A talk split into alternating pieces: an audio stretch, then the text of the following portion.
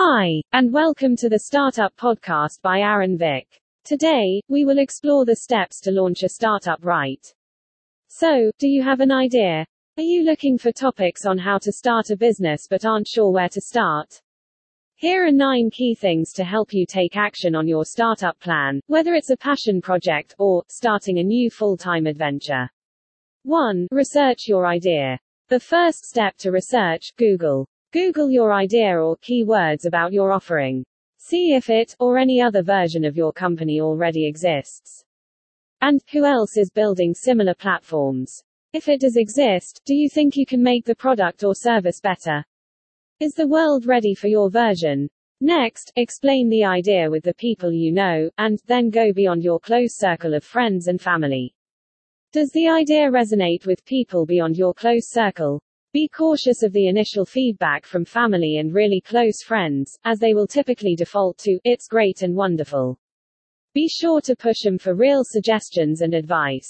Now get outside of your comfort zone to find mentors, advisors, and other startup entrepreneurs who can brainstorm ideas, roadmaps, budgets, target market, etc. Go visit and join a co-working space or an online group for founders. Take advantage of the group think, networking events, and any demo day. There are plenty of like-minded entrepreneurs happy to chat.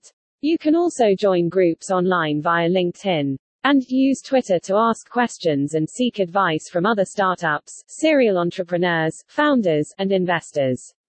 Chris Spurvey recently wrote an article on finding mentors via LinkedIn. He identifies seven things to remember and perform when prospecting for mentors. Mentors are all around but the key is to start looking. Vetting your idea with others is a critical step. Step 2. Run the numbers. Have you thought about how much money it would take to build your idea and then market it to your audience? Establish a budget. Remember that you most likely will need to assume there will be no income for the first year. Think about the initial costs of equipment, fees for setting up your business, hosting your email and website, stock images, etc. A group named Vertex42.com supplies a very simplistic spreadsheet template that can serve as a starting point for estimating your costs. If you are focused on building software then you should absolutely place focus on the minimum viable product. Yes I know, the ideas in our heads solve every problem ever, however, building these ideas takes time and money. If we spend all our time perfecting the product there will never be a product to use. The minimum viable product, or most commonly known as the MVP, is the smallest version of the initial idea that will help solve the user's problem. LeanStack's definition of MVP is a great one.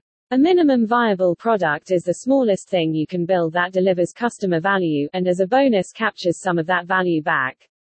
More often than not, early stage software startups map out the idea and then throw in every feature plus the kitchen sink for version 1.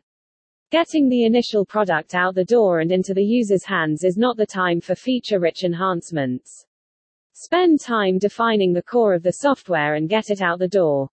Move all the super cool what if this features to V2 and beyond. Knowing the scope of the MVP will also allow you to estimate initial build time and cost.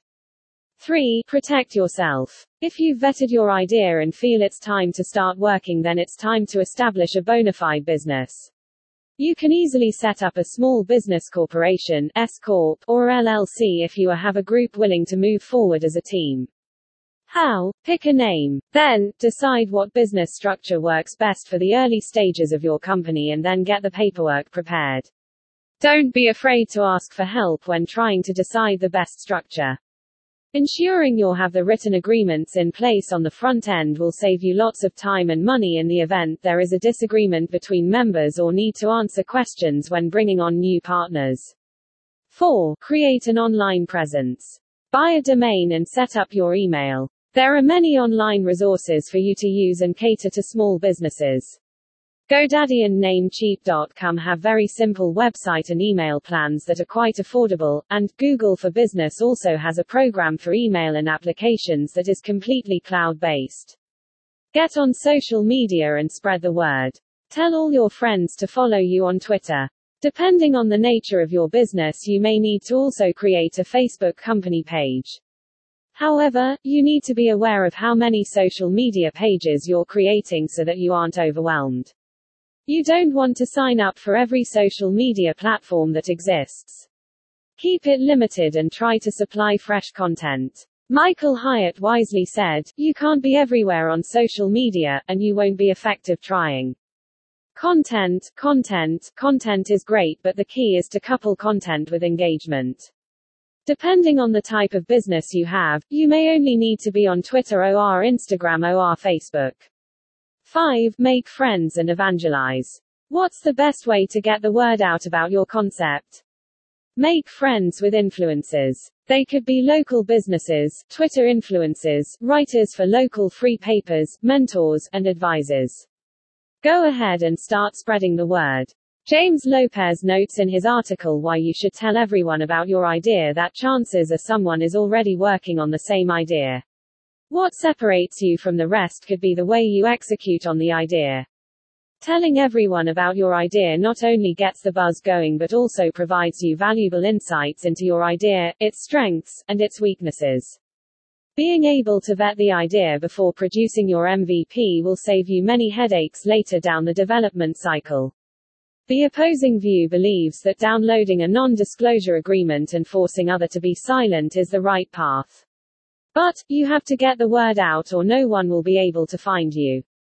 There are plenty of entrepreneurs who most likely have your idea. Those who succeed not only have the idea, they execute the idea. GE out there, get on a soapbox, and start branding. 6. Don't forget about the back office. Back office is always something that lacks attention when starting a new business.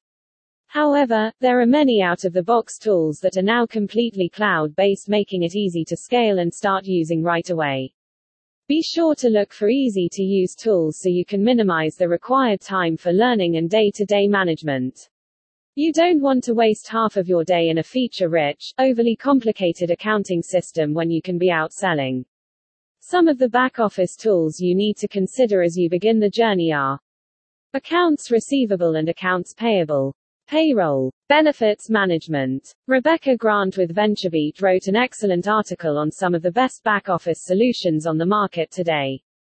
But do some online research to find the right products or outsourcing service to help you get started. 7. Cautiously advertise. Be wary of your advertising budget. One could be bankrupt before opening the doors with all of the new additions for marketing via Facebook, Twitter, Instagram, Snapchat, Google Branch and banner ads, and Google AdWords. Research your industry and what advertising routes deliver the best bang for the buck. 8. Manage overhead. Pay close attention to your overhead. In the techie world, where no foreseeable revenue will be generated, overhead is sometimes referred to as the burn rate. Stay on top of your expenditures such as equipment, office space, and negotiating salaries with new employees. There's a reason it's called the burn rate, it goes away fast. One trap startups fall into most frequently is trying to establish the illusion of being bigger than a startup. This may include buying fancy office furniture, fancy below backlit names for your entryway when all you need is your home office or Google Hangouts so that your virtual team can collaborate. Most cities have great incubators and co-working spaces that you can rent from month to month. This is great for avoiding long-term leases and as an added benefit you get to interact with like-minded folks. As we begin to find normalcy post the COVID pandemic, co-working spaces will probably offer great deals to get folks back to work. Don't forget that some of the most famous and profitable companies in the world all had humble beginnings. A home office, garage, or virtual offices are sufficient as long as you're producing quality work product. Do you really need a top floor office space instead of an extra resource that can help build or market the product? Number 9. Stay focused. As a blossoming startup, you will be wearing many hats during the day, but you need to stay focused on what you do best, getting your idea out the door. If it is distracting you from this goal, then you need to find a better way to manage the distraction. Again, get your idea into the hands of your audience. Pieter Levels, who recently created buzz by focusing on 12 startups in 12 months, said, building stuff and finishing it gets you ahead of 99% of the people out there. The execution of the idea is what drives revenue and captures your audience. Without the idea, you have no business. Thanks for listening and don't forget to sign up to access the ultimate startup checklist via aaronvick.com.